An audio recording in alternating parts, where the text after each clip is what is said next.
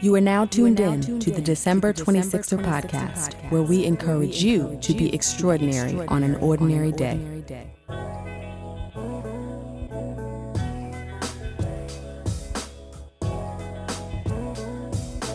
Hey, 26er family. Welcome to another episode of the December 26er podcast. I am your host, Delisha, and this episode features Randall E. Toby. Randall is a motivational speaker, career coach, and creator of the Breakfast with Our Boys series, which is an interactive two hour conversation with male youth 12 to 18 years of age on topics important to their positive growth. Now, from the moment I met Randall, he just radiated positive energy. And upon first meeting him, you'd be hard pressed to know that his upbringing could have yielded a very different outcome. Born in Brooklyn, Randall grew up with a mother who suffered from mental illness and he experienced homelessness as both a child and in adulthood. Yet he has persisted with his vision to inspire others. So much so that he left a stable job to chart his course as a speaker and coach full time. It has not been easy, but as you'll soon find out, Randall does not give up. So take a listen, and I hope you enjoy. Randall, welcome to the December 26th podcast. It is an honor and a pleasure. Magnificent men is in the building. Listen, every conversation I've had with you, which is this point has been a handful, you bring a level of energy that I probably have never seen.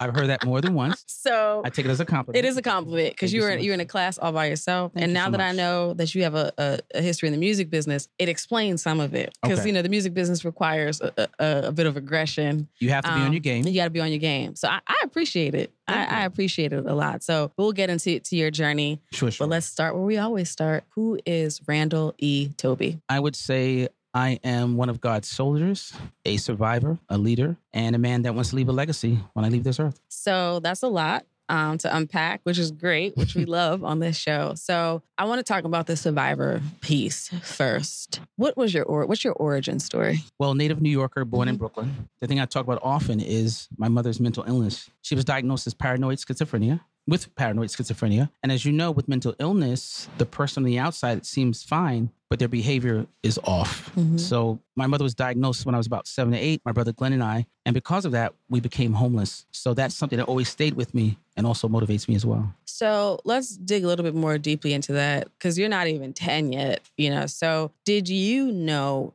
something is not right with my mom? She's different than the other moms? It was gradual. I would mm-hmm. see her speaking to herself, talking to herself, erratic behavior, um, sometimes mean, sometimes happy, but she was always very loving and she was always very sharp. So it was kind of an odd combination. But when we came home and saw the eviction notice on the door, my brother Glenn and I, we knew that things were going a different direction, even though we were young. Mm-hmm. All right. So you saw the eviction notice on the door because, I, you know, I'm presuming that there's a level of instability there in terms of employment, finances, etc. So where did you guys end up? Well, for about two weeks, um, we lived outdoors. We actually were in this downtown Brooklyn um, at the state subway station. Really? And I remember that uh, there was a guy that came over to us, and my brother and I had cowboy hats on with a blue badge and a red badge. And he said, Can I take your kid's picture? And somewhere I still have that picture uh, of us sitting on the bench, uh, realizing that we lived there for that period of time before you know, getting on public assistance and, and, being on welfare. So it's something that stays with me. It's part of me.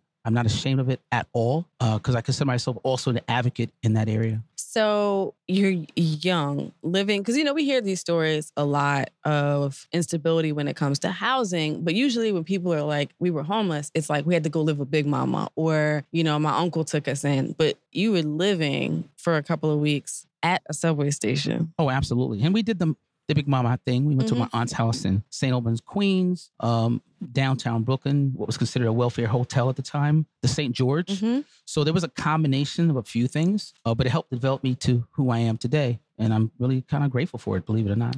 So, how do you think that it helped you in terms of developing your persona? Well, one now? of the things is not to value material things too much mm-hmm. because anything could be taken away. Uh, also, that certain things don't shake me. Losing a job uh, when I was young, losing a relationship because I knew that no matter what happened, brighter days were always ahead. Mm-hmm. So, I presume that you had that period of homelessness, but got into public housing or on social, uh, you know, public assistance or what have you, found a level of, of stability. But that is only one piece. You still have a mother who's dealing with mental illness. So, how did that play into your preteen and teenage years? Those were probably very difficult because she was uh, institutionalized for a period of time. Mm-hmm. Uh, and to see your mother in a mental institution is a very painful thing. We are about 16 or 17, I think, the first time. And even at one point, she was strapped to a, to a chair. Wow. Um, wouldn't take her medicine. And going into that environment is very painful because beside the smells and the visual, mm-hmm. it kind of stays with you but it gives you a better understanding because sometimes people think homelessness is just making bad financial decisions, but there are veterans because suffering as well, um, people with mental illness. There's so many reasons people become homeless. So the more you know about it, the better you understand those people can help them. So I'm I'm jumping ahead of myself here, but right. it, it, popped in my head, so I'm gonna go with it. I remember reading um, Q, Quincy Jones's uh, autobiography, where he speaks a lot about his mother and her mental illness and being institutionalized and that relationship mm-hmm. being so fractured. Yes. Not just because of what she was struggling with, but also the view of his family because his mom was quote crazy. Um, and how that really played into his interactions with women um, and and relationships because of course that's the first you know male female inter- interaction that you're having. Do you feel that that impacted y- your romantic relationships or how you interact with women as an adult considering the strain or the experiences that you had with your mother? That's a great question. Mm-hmm. i don't really feel it bothered me to that degree. I think not having a father early on in my mm-hmm. life was more of had more of an effect because as opposed to um, developing a, a healthy perspective of women, it was more of how many women can I spend time with? Gotcha. Like mm-hmm. a lot of men who mm-hmm. don't have that guidance of what a real relationship is in my younger years. But I think I really put it away in a place that it didn't affect me having a healthy relationship with women mm-hmm. as far mm-hmm. as that's concerned because of seeing what she went through. It was a blessing. I think I've always had a guardian angel uh, mm-hmm. uh, on my shoulder. So you have some instability in your childhood. Mom's institutionalized in your teen years, but you go out into the world and find a profession and, and all that stuff. So tell me a little bit about how your academic and professional career progressed. Wow. I, I think early on, I started promoting parties with mm-hmm. my brother, and we did a lot of stuff with the old school hip hop artists um, in the Bronx and mm-hmm. Harlem. So we are doing parties before Run DMC, more around the Russell Simmons time. Mm-hmm. And I think it really made me want to have more because I always had my mind I want to buy my mom a house. I wanted to put her somewhere she could feel safe because despite her illness, she was one of the sweetest, uh, most down to earth, charming, articulate women you'd ever meet. Uh, and I wanted to reward her despite what happened to her. So I actually went into sales. You said you mm-hmm. can see that. that, that Shocking. you went into sales. Went sales. um, I work for American Express as an account manager at 40 Wall Street um, and Verizon Wireless in the wireless industry and did very very well mm-hmm. um, because I had ability ability to be very persuasive and also I had a, a, strength to draw people to me which is something very special uh, and I used that to really build my career during that time. So you're in sales, you're you know doing really well for yourself, but at some point you had to have thought mm, there's something more than this. So well, what was the first real transition for you in your career? I think after promoting parties in my late teens, I could never be at a job and be happy. Mm-hmm. There was always something I needed to do more and be more, but I didn't know what that was. So people used to always ask me to speak at weddings and special events. I never wanted to speak. I have my wine, let me chill. I don't want to be the person to do the toast and everything else. So I thought sales was my thing, but I ended up finding out serving others was was what I was supposed to be, mm-hmm. uh, as far as a motivator, a mentor, and things along that line. So I think it kind of led me there. So it's one thing to say, hey, you know, I'm meant to motivate people and speak. And it's another thing to leave commissioned sales job and pursue that. So what was the internal dialogue that was happening and how did you make the decision to walk away from a job to pursue this? You know, it's funny in the early stages of my career, when I was at work and I wasn't happy and supervisor manager wasn't being fair, I always thought I'll just leave. I never I never had fear of leaving leaving a job. Mm-hmm. I never understood people that go, I got to pay my rent, I have to pay my mortgage. I understand it, it makes sense, but I didn't have that internal fear because I felt I controlled a certain part of my destiny. I'm gonna find a way to make money mm-hmm. legally. I decided that when those those gaps came, I did other things. You know, I helped some artists. Do, I was a road manager for Capitol Records for the Black Havana tour. Um, I got paid to go do some other road management for artists. So I was always able to generate additional revenue. We even ran a, a cleaning business for five years, cleaning people's homes. So I always said to myself, when I find the right vehicle, I will leave. But the last job I had in workforce development, uh, after six years um, starting out helping those in the criminal justice system find jobs, and then transitioning into training, when I got into the classroom and was in front of a group, that's when I realized it's time to go.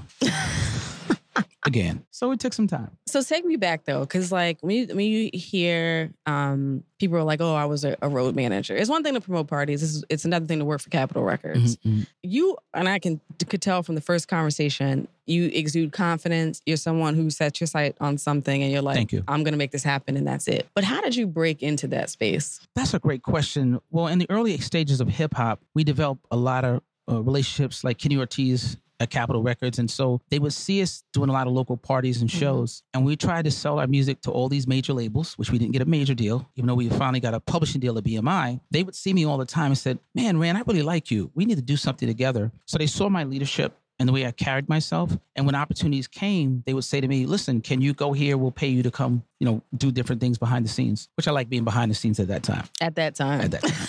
so, okay, so you have success in the music industry, probably got out at a good time. A great Because, you know, it, it's, it's a different ball game whole, now. Yes. You know, so. I couldn't mess around today. Yeah, no, different ball game. Moved into uh, workforce development. And I want to speak about that too, because Certainly. people hear things like, oh, you worked with formerly incarcerated and they're like that's such amazing work you know it, it, it pulls on people's heartstrings as someone who has dabbled in that space and was very committed uh, to the community in that way, I also know it is very difficult work.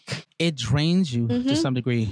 The first year I was there, I was an account manager. So the program in Brooklyn, everyone that was released, probation, parole, came there at no charge to them. And our job was to find them work. Mm-hmm. So I'm on the phone most of the day calling companies to help people come in and find jobs. Um, so it was really amazing. I really realized I love what I did. And to see individuals that made a mistake, and we're not talking about somebody that sold drugs their entire life or whatever they did there were there's also a group of people that made the one mistake or yeah. two mistakes that they were decent people and good people and to see them make that mistake and not be able to find work and companies judge them on what happened was kind of painful mm-hmm. so i related to what they were dealing with even though i did not do time but I was really good at convincing companies to take these people on. So, how did you enter interface or address um, dealing with uh, okay let's just say brothers right? right, dealing with our community who have been locked down and that trauma affecting how they approach the world. So someone who has done a bid now coming out coming to you for help but sometimes projecting a mistrust or an anger because of what they've been through onto you. How did you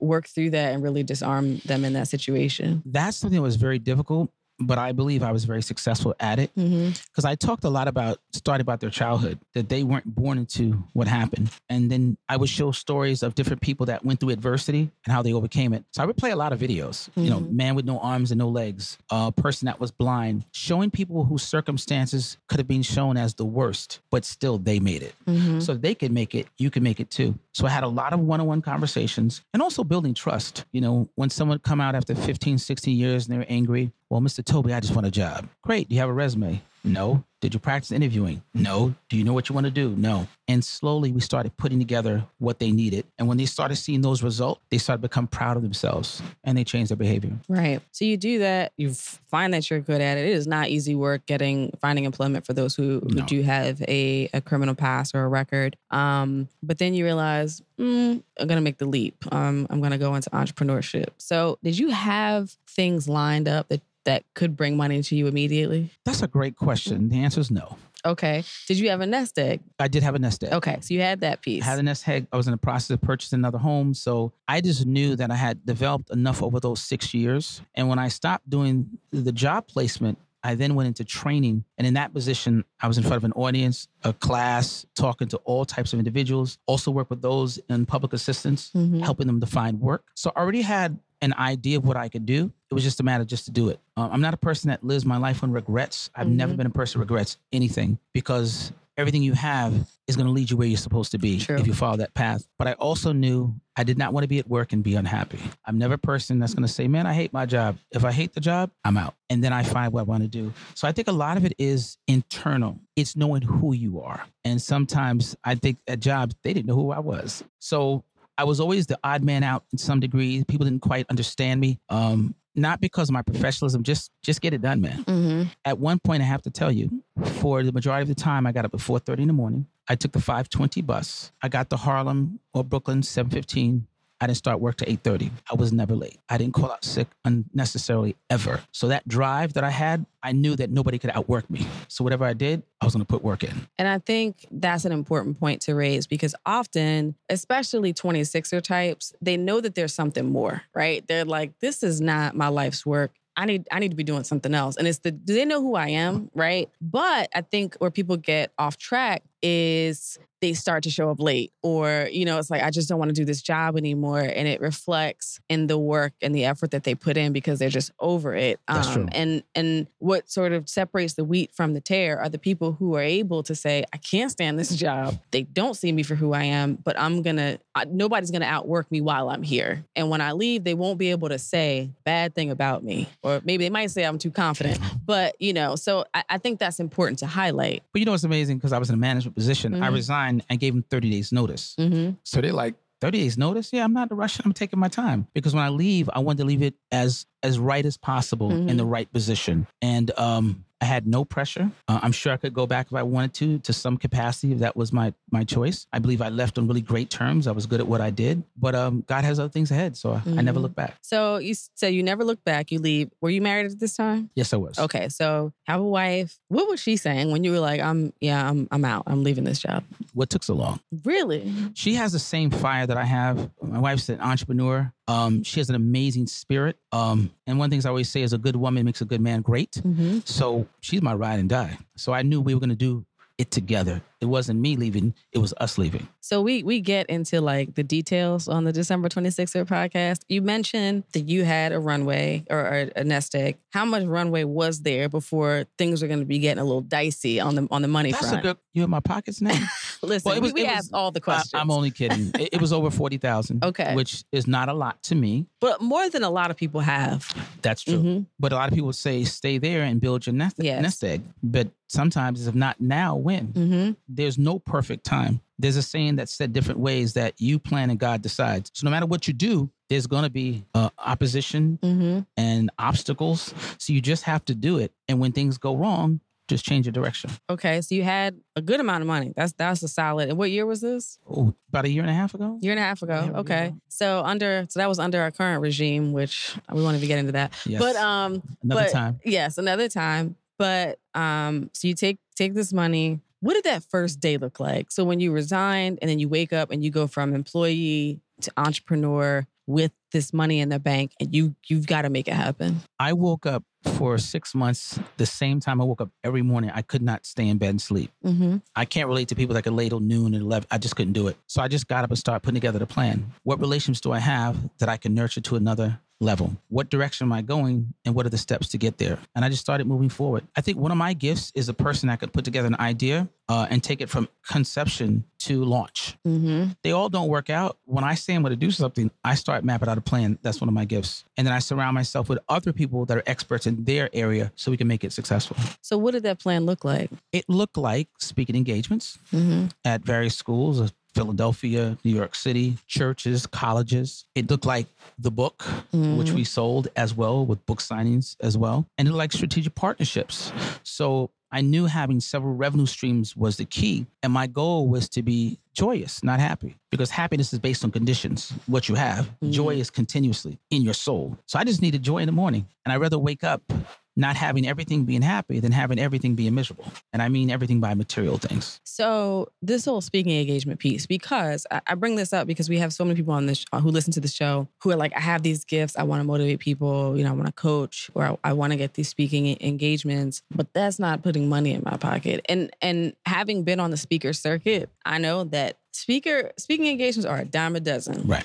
Paid speaking engagements and paid speaking engagements that'll pay you more than like the gas to get there are rare. So you were you were interfacing with these schools and churches and opportunities, but were you getting the check attached? And if so, how? Well, prior to that, I must have done several hundred free events. Mm-hmm. So when I sat down, I had a portfolio and I presented it. Also, I was able or blessed to get two clients hire me as an independent contractor Mhm. to do workshops for their programs. One is in Trenton, which is work with young men uh, in a fatherhood program. They had seen my work. I'd established relationships. So twice a month, they pay me to come in to do those events. So I always had little bits and pieces putting it together to make it whole. And let me let me ask you this, um, because often I think there's an expectation or an assumption that when you are black and a speaker, you only speak to black audiences, and you you are not unless you've reached you know the highest heights of success where people don't see the Absolutely, color anymore. You know the Oprah absolutely. Winfrey's of the Yeah, world.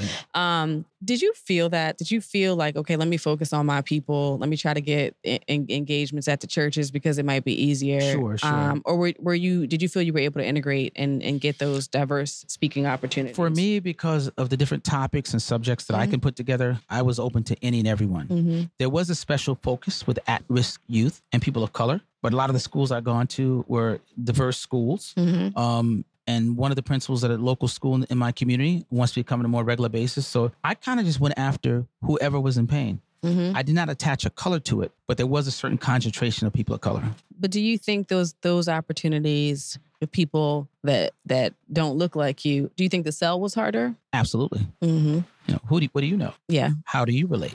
Because those assumptions are made. So the presentation might be a little bit different, um, but it was just as strong. hmm You know, when when you have good stuff, people want your good stuff, uh, and I think economic power can overcome color to a certain degree. Meaning, it can put you places that you wouldn't be able to go before. hmm Now, when you get there, they're gonna look at you and still say you're a person of color, but it will open doors because the bottom line is people want to make money and be successful together. hmm So let's talk about this book uh, that you wrote, uh, "Suited for Success." Mm-hmm. Was that completed before you started on this entrepreneurial journey, or did you start it after you left the job? It was about to be released right after I left the job. okay. So the project came about because a gentleman by the name of PK Kersey from That Suits You would follow me in social media and we'd compliment each other and watch each other. And he approached me about being part of this anthology of 25 Men of Color, hmm talking about their adversity and how they overcame. But at first, I'm thinking, well, I have a book I'm working on. I have my own book. I'm in here with 25 other guys. It was the best decision I ever made. Not only did it become a number one Amazon bestseller, but I'm also going into the schools, meet with groups of men, uh, young men, and talking about how can they be successful based on the different stories from the different men. So sometimes your plan that you have is not the plan that's meant to be. Right. And um, the book has done very well. Uh, matter of fact, I'm going to tell you now, they're going to do volume two, which I'm going to be part of that as well. hmm And it's been a great project because the goal was to encourage people and motivate people, especially young men of color. And I believe it's doing that. So one of the things that I think people struggle with um, doing things independently is I created this great project, or I created these great speaking opportunities, or I've written this book, and I can't get eyes and ears on it. Um, how do I get to the point where it is making money for me and it's picking up steam in a way that I'm now making money in my sleep because I created this thing, right? How have you gone about that publicity and PR piece to create these multiple streams of income where every dollar is not tied to you doing something, if that makes sense? That's a right? great Mhm. that's a great question. I think I'm still on that journey. Mhm. Um, I don't think I've arrived by any standard, but I know I I constantly um, have different ways to approach people. As I said, I was doing the book signings. I have some of the schools now uh, advocating to try to get them to carry through the book as well. Speaking engages coming from the book, so it's just a platform to put you in front of people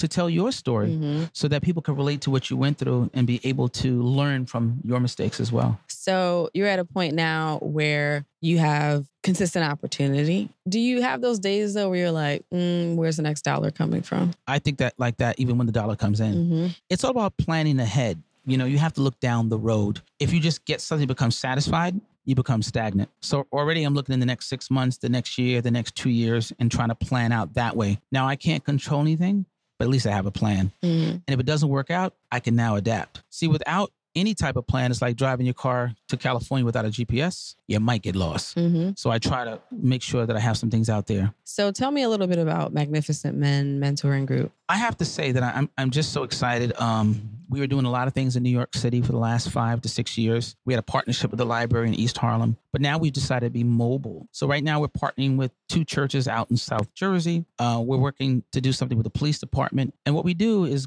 organizations hire us to come in and we do group mentoring sessions. We do special events as well. And we're starting to grow. And the team that we have are really some wonderful people. It's kind of a grassroots thing. Mhm. And the presentations are anything from interview presentation skills um, to technology. And we develop partnerships with other organizations to refer men and women, men and young men to those events as well. So let's talk about the business of that a little bit because when you start getting into uplift, right? And when you start saying, oh, we're working with churches and all this other stuff, people hear free. All the time. It- it- that is the assumption. All the time. We want you to come in. Can you sow, you know, your gifts into us and, and all this other stuff? So when you have, I'm sure you have those conversations where All people are like, can you just do this, right? And um, when you are a giver, right? It, it, I know for me sometimes it's hard to be like, hold on now, like, Right, you right. know, Hold a minute. uh, Need some but- gas for the car. yeah, but it's necessary. It is. when this is now what you do. This is your livelihood. So when you're in those difficult conversations where people see they see value in what you have, but they are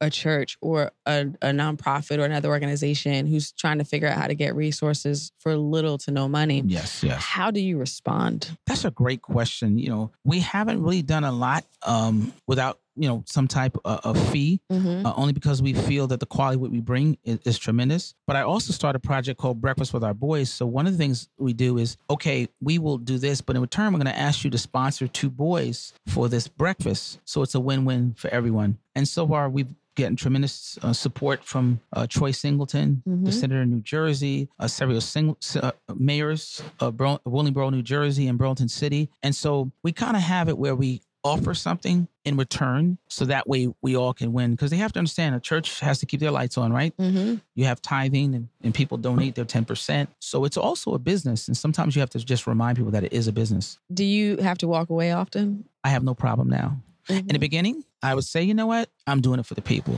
I'm doing it for the love. But then it doesn't become a business. So you have to set your sights. How do you make it a business entity? Because you're right. When it comes to giving, everybody wants something for free. Mhm. Oh man, you're going to bless us and our kid. But they have to understand you have to operate and run the business and grow it. So in order to go to that next level, you do have to bring in and generate revenue. Right. So I want to talk more about the work that you do with men, um, because one of the things that we've had a lot of men on the show, way more than, than we've had women, and, and a lot of the recurring themes that we've talked about is therapy, um, vulnerability, the ability to communicate, being open. So oftentimes when it comes to men, there is a lot of focus on the tactical, um, you know, the how to get a better job, how to dress, Right. how- you know, how to how to sell yourself, but particularly in our communities, um, we're still working to destigmatize some of the internal psychological and emotional work that needs to be done. Have you been on that journey yourself or felt the need to be a conduit for that as a black man who is whole and in a healthy relationship, et cetera? That's a great point because, yes, Uh, a matter of fact, a lot of stuff we talk about is self empowerment. This past Saturday uh, at RCBC in Burlington College, Burlington, New Jersey, we did a men's forum, uh, Pathways to, to Success, Mhm. and we did have some free clothing and some breakfast. But we also talk about things about the pain, like being a dad that has a daughter and son that no longer sit down and have dinner with you at the table. Mhm. You know, they're going to do their own thing. How do you handle that not being around? Um, how to have your mother-in-law that might live with you or changes in your life. So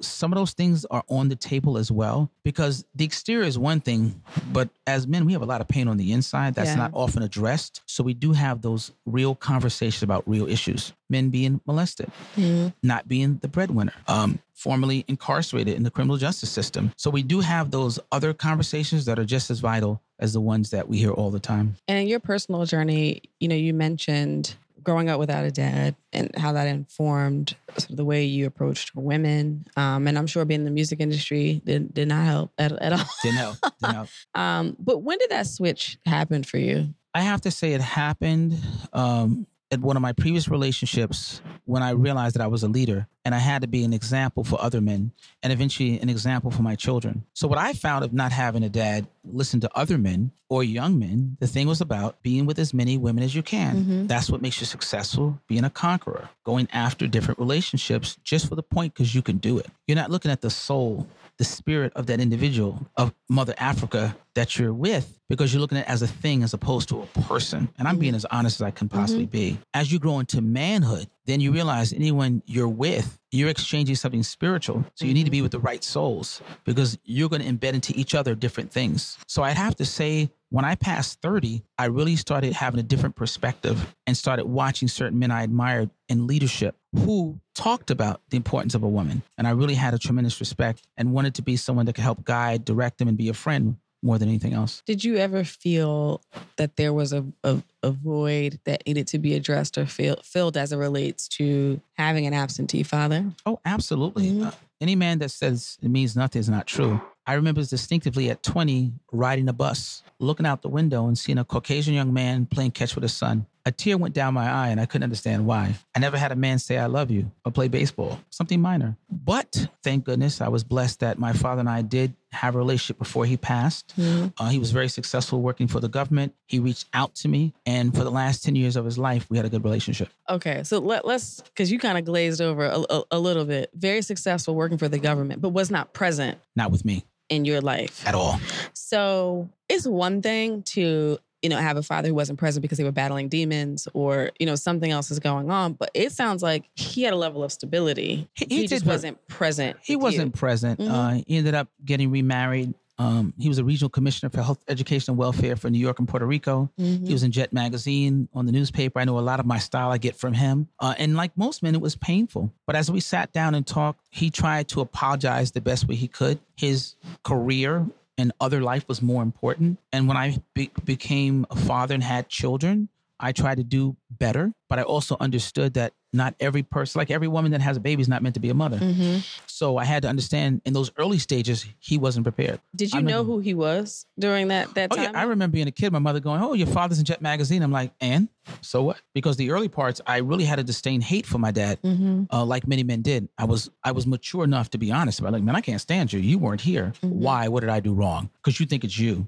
Because you don't know the, the dynamics of, of, of a relationship of your parents. Right. So if they go through a divorce or they separate, you get mad. But as we mature and as we get older and have our own relationships, you start to realize how how difficult it could be. hmm So I think one of the things that I had to get to a point of acknowledgement on was that idea of like avoid or the pain um, because we're often conditioned especially in the, the black community that you have everything you need even if your parent wasn't here doesn't matter. it doesn't matter you you know you are not broken in any way which is great but there is a a, a- very real emptiness that can come from that person not being present. And i remember one of the first times i had that experience as an adult that you were just talking about where i was like getting um my car serviced and a young woman came in white with her dad and to get two new tires on her car. And it she, hit you. and it and and they came in together. She doesn't know what to do. And it was like her dad was like have a seat. And he took care of the whole you know the whole situation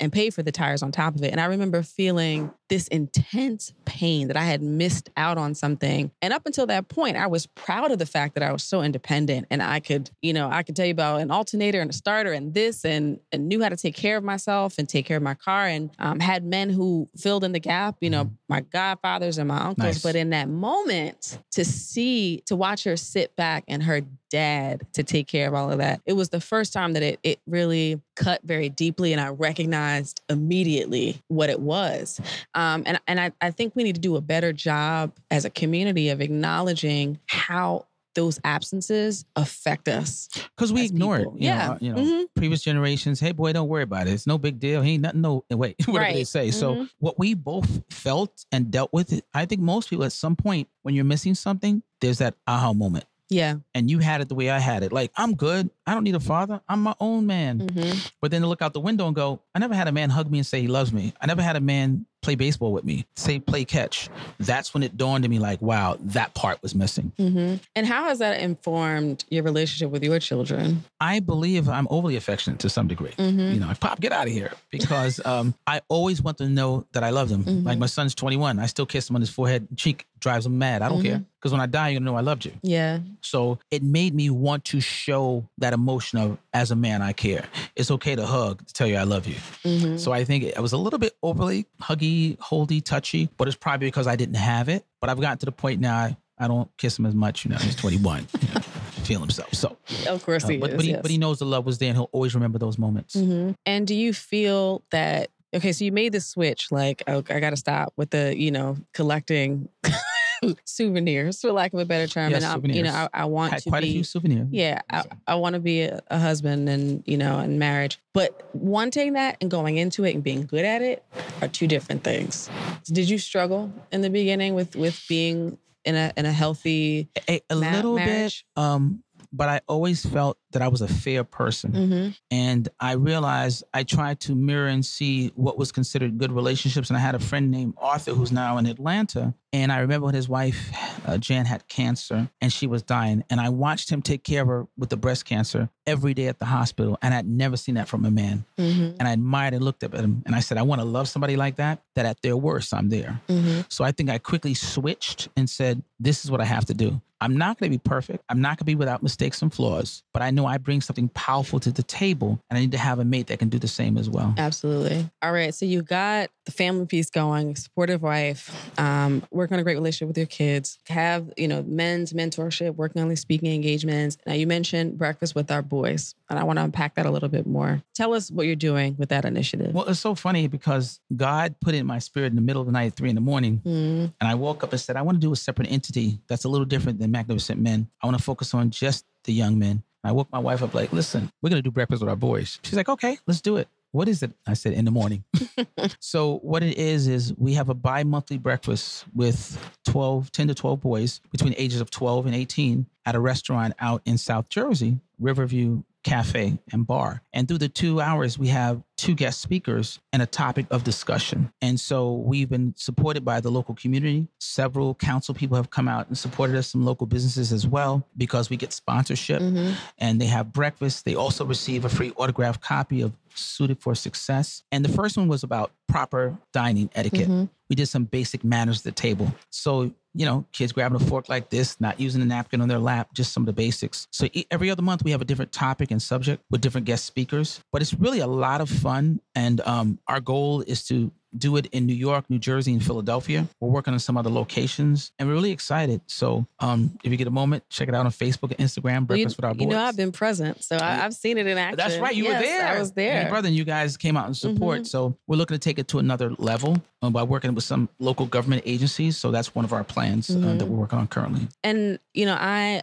i feel fortunate in that i have been i was groomed very early um, to know how to to act in those environments but it was because of the programs Right. and teaching how to network and how to, to eat at a table and which fork is which and which knives are uh, the ones you're supposed to pick up and use and it's so needed on a lot of different levels just knowing how to move and shake in the world but also what I like about what you're doing is, is combining two things. It's combining tactical skills, but also giving them an image of what's possible by Yes. bringing men in immediately there. So I think they're they're getting a, a twofold training, which is so which is so necessary. So what's your vision long term with that with that program? We, we like to make it national. That's, Mhm. that's one of the goals we have right now. We're doing it in- two states. We plan to do a third state, New York City, within Mm. the next 60 days. Um, but we're trying to take our time so the curriculum and the information is correct. We have a lot of men from different organizations that want to come in and spend a few minutes with the young men, which is great. And I think one of the greatest things is when a mother had gone to Claudia and said to her, you know, I want my son to hear about dining because when I tell him about the knife fork, oh, mom, that's the old school. People don't eat like that anymore. Mhm. And so it, it gave us a chance to reinforce her message that when you go to a business meeting, this is how you should act. When you go out to eat on a date, these are things you should do. Mhm. These are things that now a lot of young people take for granted because social media, media, even though it's great for gathering information, we also stop doing some things because everything's right there Mhm. that we overlook so much because we have too much information. So we want these young men to grow to be healthy uh, and to motivate, to inspire them so they can be other leaders in the community as well. And also learn how to make eye contact. Yeah. That's such like that is up, something. Like, please put your phone down. And and I, I don't know when I started feeling like an old head in that way, but just growing up pre cell phone era and knowing how to have a conversation face to face. It's insane. It you know kids under a certain age, you literally can have an entire conversation with them and they don't look up once. When our children first got their phones, maybe 14, 15, one of the rules was at the table, you couldn't even have it with you. hmm We're going to sit here without the phone as a whole. Now they're going to be 2021, so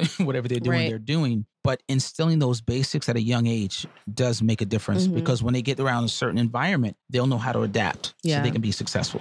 So going back to what you've built, but also the beginning, when people are like, I want to get started. I'll speak for free. I'll do whatever. I just need the exposure. Now you're a salesman by nature, right? That's just is inherently who you are. That doesn't come naturally to everyone. So what do you say to the person who wants to get started? Is at this stage, it's not about the check yet. It's just about the opportunity. How do they get themselves out there?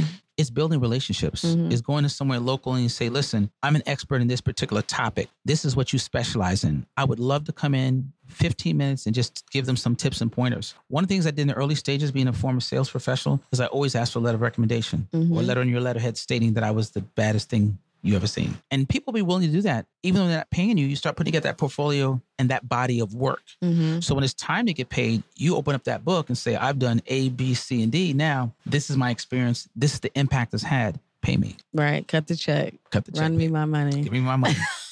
Give me my money. So whose story do you draw inspiration from? Wow, that's a great question. I didn't have, because I'm a spiritual person, I know my Heavenly Father um, has given me an anointing and an angel that watches over me. Mhm. That's so much of what I have is innate. I know it sounds crazy, but I kind of made my own path. There hasn't, you know, there's not like one particular story, but I'm always inspired by successful people that serve other people. Mhm. Um, like when President Obama got in the office, which people were very happy about, the things he did outside of the norm, you know, the organizations he invested money into with the young program for mentorship. Um, it's important that we have at least one person, but I think my spiritual father is probably where I draw my greatest inspiration Mhm. because I believe that I am a vessel and that as a leader uh, and a community advocate, that I was just born for this. Mhm. It sounds kind of crazy, but I'm kind of my own story. Yeah, and I- I, do want to touch on that a little bit more because we're in the era of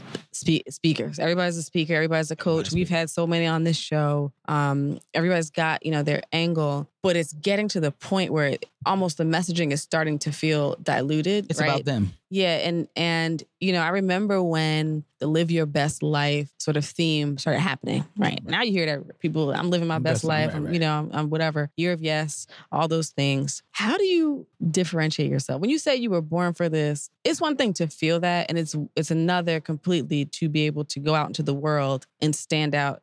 In, in a way that someone says, no, we've got to have Randall. We've got to have Randall come in for this. So, how do you differentiate? You know, it's funny. Uh, at Burlington City High School, I was there for Black History Month Mm-hmm. and spoke to 70 kids. When I finished the presentation, I just had an open conversation with the young men and women in the room. And I kid you not, about five kids started crying. Three of them came up to me afterwards, which we took some video and pictures and talked to them about it. And I realized that this young generation's in pain. Mm-hmm. And it doesn't matter how much money their family has. Your kids are behind closed doors on that computer, wanting to commit suicide, being bullied. So really, it's really touching people where they hurt. It's speaking the message of what they need, not Mhm. what I want to bring to them. So if you find out what it is, what the need is, and be that band-aid, I consider myself the band-aid on the wound. Mm-hmm. So a hundred people can talk about a hundred different topics, but what is a topic that means a lot to you? And how can you relate to the way I tell that story? And what are your core topics, your go to? And when somebody calls up and says, Randall, we want to bring you in, what do you talk about? One of the things that really I found disturbing as a career coach dealing with people with the interview process Mhm. is it's not too late.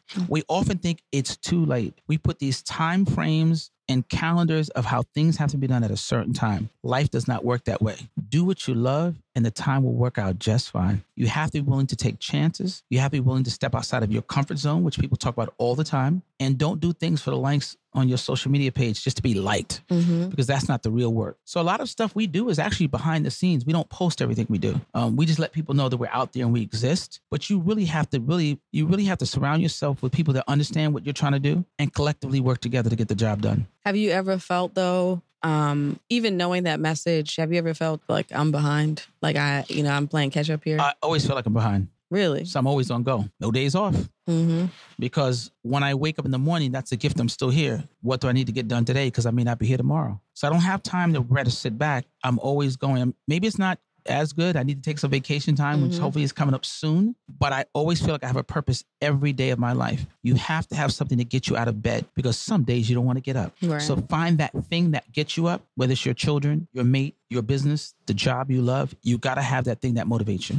Without it, You're just existing. And I think there are a lot of people who struggle with the lack of motivation and they feel like it can't be cultivated. So they're like, you know, we talk about Diddy a lot on this show. Like there's the Diddy's of the world who just have a laser like focus and Right, right. he knew he was going to be a mogul. You know, he he knew this is what he wanted and had a dogged pursuit of it. There are people like you who are going to get up at 5:30 or 4:30 every day and Mhm. make it happen. But then there are a lot of other people who don't have that internal fire That's true. and don't think that it can be developed. But you think that it can, Yes, right? it By by finding um, the thing that that you're passionate about or that that drives you. What other tips would you give people in that? in well, that the book? Suited for Success, the topic of my chapter is let your situation be your motivation. Mhm. Every human being has that situation. Only you know what it is. What is that thing that either makes you angry or makes you joyous? And you use that to make that the fire in your belly. Mhm. So if it's buying that condo for the first time, you put all your energy in getting that condo. And then once you get that, you're gonna have a new dream. If it's showing your mate who walked out on you that you were nothing, but you know you are something, build yourself up to make yourself the best person you can be. Mhm. Not to prove them wrong, to prove yourself right. So it's there. You just have to be willing to look for it. And I think people sometimes overcalculate everything. Just sit back and chill. It'll come to you. hmm I think I think that is true, and and also not needing to have the entire thing figured out, right? Because 26ers by nature, we tend to have paralysis by analysis. Yes, we do want to have every step. I'm going to do this, and I'm going to do that, and I'm going to do Absolutely. that. Planning is great, but the ability to pivot and to say, okay, that's not quite working, so let me make some adjustments Yes. um, the ability to do that without feeling like, well, I wasted time because I was on this path is necessary. That's true. and a lot of people struggle, I think, with that, being able to say that that, that was a lesson, right? That that didn't quite work. Let's make some some tweaks here and, and keep it moving um, in that way. And also to your point of making positive choices with the belief that the rest of the vision is going to reveal itself. Yeah, because I've learned much more from my mistakes Mm-hmm.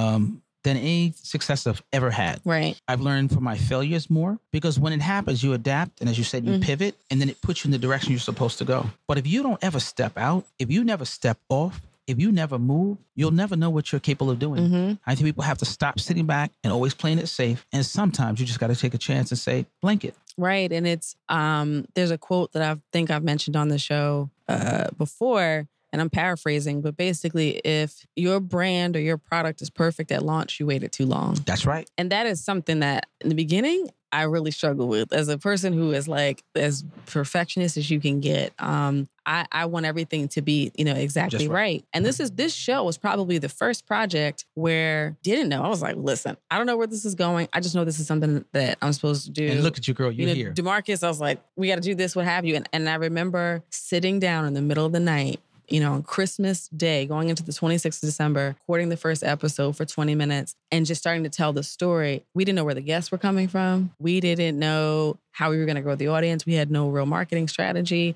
We didn't even have the right equipment. There was no, we're going to start, you know, videoing and all this other stuff. It literally just started with an idea. This concept of the December 26th. But, but look what you and Demarcus and your team developed out of a dream and an idea. Mhm. You just went for it and you did it. It is never going to be perfect. You have to make the move. There's so many people that are stymied from fear that it's Yeah. frightening. I hear people all the time, "Oh, I want to do this, but I'm afraid. I want to do that." Had a couple of coworkers, "Man, Mr. Toby, you're really brave." I'm like, "Brave to do what I was born to do, to Mhm. walk out on faith." At some point, you have to do it. Otherwise, you'll get up every morning, make money, and be miserable. Right. And also, when you, the more you jump out and start to like figure things out as you go, like to me, I'm at a point in my life now where I know the rest of the vision will reveal itself because I've watched that unfolding happen. So you have to flex those muscles You have to. to get more comfortable with it. It's just the way that it, it goes. And also, like just believing that the resources will reveal themselves They will. over time. And also the the the beauty of doing these things and putting yourself out there is I have found that a no or rejection does not affect me in the same way. at all. One of the things that um one of my favorite clips, movie clips, is from Pursuit of Happiness, and Will Smith uh, is you know playing Gardner. I forget his his first name, but um he is in this boiler room making these calls, trying to find clients, and not even hanging up the phone. Just literally is like the old school, you know, rotary phone. he's Mhm, holding mhm. the button down, and he's trying to get someone on the phone, and you know he's Next. yeah, and, and it's a no. Okay, next. And it's a vision I actually get in my mind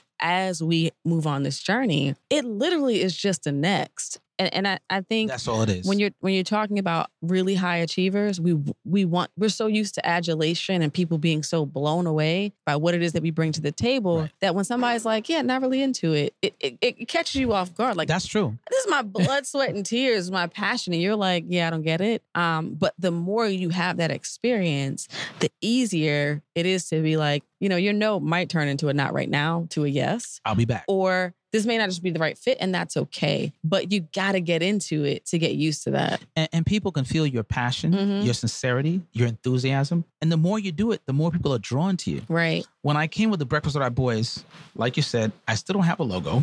Mhm. I didn't have one particular sponsor. I'm going to ask people to give me money to take some boys to breakfast. Do you know the first 10 people I sat down told me yes? When I saw the state senator, he wrote me a check for 10 boys day one. And I said, I'm on the right path. So when I walked into other people for what I want to do, I Mhm. assume I, it's going to be yes. And they say, not now, I'll be back. So what else can we do in this place? Right. Okay, we can't do this, not your budget. What's the next thing we can do together? I'm going to find an end. And you, I remember when we were talking about breakfast with our boys and the work that you were doing and the fact that you had these government officials coming in. Um, and we sat down because at the time we were starting on our, you know, fundraising right. journey. And I'm waiting for like the secret sauce. Like, like what, you know, what's the the, the way to, to, to get in and get these people to write checks. And you were literally like, you just gotta make the phone call. I, Like literally, like it literally just like just call people. all I could say is no. Mm-hmm. And you know, I, I did something American Express where we had to do 100 phone calls a day to clients who we're trying to sell the services to. And I remember when I went out for myself initially, it was like, oh, I got to call people. I used to do that. But now I'm at the point of my life from experience, confidence, and great results that I, I assume you're going to do this with me. Mm-hmm. And we're not going to do this. What else we going to do? But we're going to do something. so I know people can feel that Mm-hmm. uh, sincerity and confidence, but they also is I'm not being cocky or arrogant. It's like I'm doing this to change the world. Mm-hmm. And when people see this wonderful show and people that are going to change the world, you're going to get one of two people that said, "I want to take that ride with you." Right. But you have to keep asking. You have to keep moving. And even when they say no and you don't feel like it, Right. And it takes often the right kind of visionary to get it early. yeah, it Everybody's not going to get it early. They're you know, the, large majority of the population is more bandwagoners. They want to see what you can make happen. And and then they'll be like, "Yo, can I be down?" yeah, exactly. But it's finding that tribe of people who are like, I get it. Or or some people like, I don't even really get it yet, but I, I believe in you so much that I, I want to be down. Well, it's funny. I had Mhm. five people contact me on Instagram that donated fifty dollars for Breakfast with Our Boys. Wow. And I was astonished that these people saw it. And one of the things they said is there's so many posts, but they said they could see the sincerity in what we were doing. Mm-hmm. And I felt that to be amazing. So when you do it for the right purpose, like this show is to give a platform with your team to people who are amazing in your eyes or have something to offer. And now you're getting more guests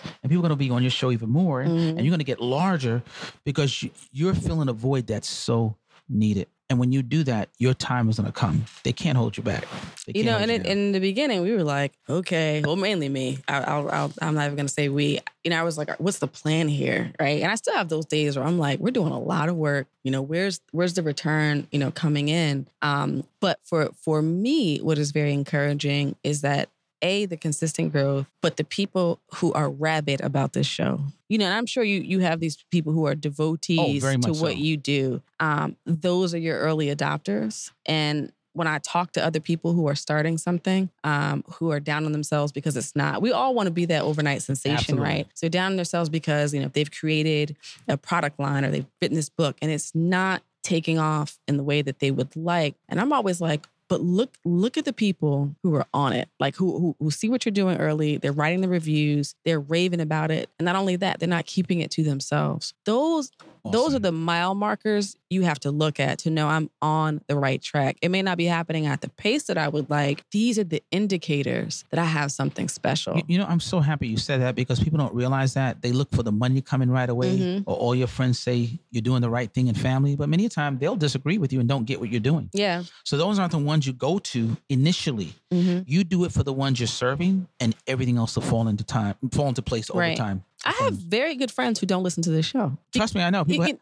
I have friends that haven't bought the book. Yeah, and, and, and it's not anything I hold against them. Not at They're all. like, I'm not really into podcasts. I'm not into talk radio. You know, it's not my thing. That is absolutely fine. That Yes, is it is. okay. And oftentimes too, you, you have to get to the point where you realize sometimes your core audience is not the people closest to you. Exactly. And that's fine. That that is okay. Um, it, it's a it, to me, it's an indicator that what you have is for the world. It's one thing to have people to do it because they know you, Right. and it's another thing to have those outside. Like, you know what? I don't know this person, but I'm drawn to this, and this is helping me in a way. That's a bigger blessing to And, me. and I think it's amazing because there was a woman on Facebook who Mhm. lives in Texas that bought the book for her son and I autographed it. And we follow each other and I Mhm. check on him. He had his driver's license. I'm like, look at these people's lives affected. I never met. right. She's in Texas. She buys the book. I autograph it. She tells me her son had his driver's license. I'm quoting on Facebook. These moments may have never happened if it hadn't been moving out on faith. Mm-hmm. So we're at the point that it's like 90 something degrees outside. Everybody in this room could be at the beach, but we chose that what we're doing is going to have such an impact and be a blessing to others. Mm-hmm.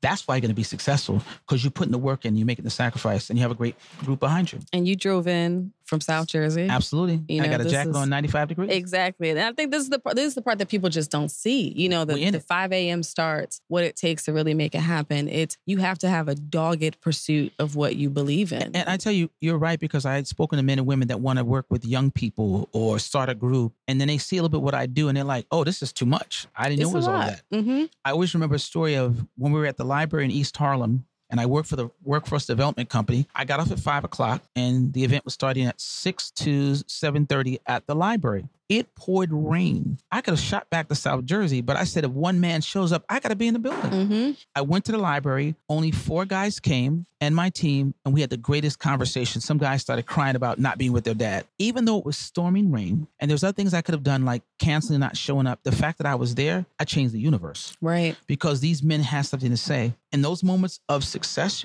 you'll be blessed at other things because I believe God is testing you see can you do it when things aren't perfect, when things aren't going your way? Mm-hmm. Will you hang in and will you not give up? Right. Absolutely. So you you you've told one sort of December 26th story, but I'm going to ask the question anyway. Describe a time when you had to be extraordinary on an ordinary day. I think one of the times that stand out all the time is when I was homeless with my wife. Mm-hmm. and uh, we had to sleep in our car for about 30 days. And one day we went to the bathroom and I'm brushing my teeth at a local restaurant or the gas station. And I went in to talk to some young men. I had to be a motivator and inspiration for them. And I stood there like, yo, dog, I just came out the bathroom brushing my teeth and I got to tell you how you could be successful. And I had to stand up and look at where I was and what I came through. And I went in there with a fire you would not believe. And when the guys came to me at the end, and I didn't feel like doing it, I was tired. You know, in the bathroom in a public place is not a cool thing. And my clothes in the back of the car. But when I walked into the room, I lit the room up. And I realized there is no excuse about you can't. Because if you want it bad enough, you'll do what you have to do,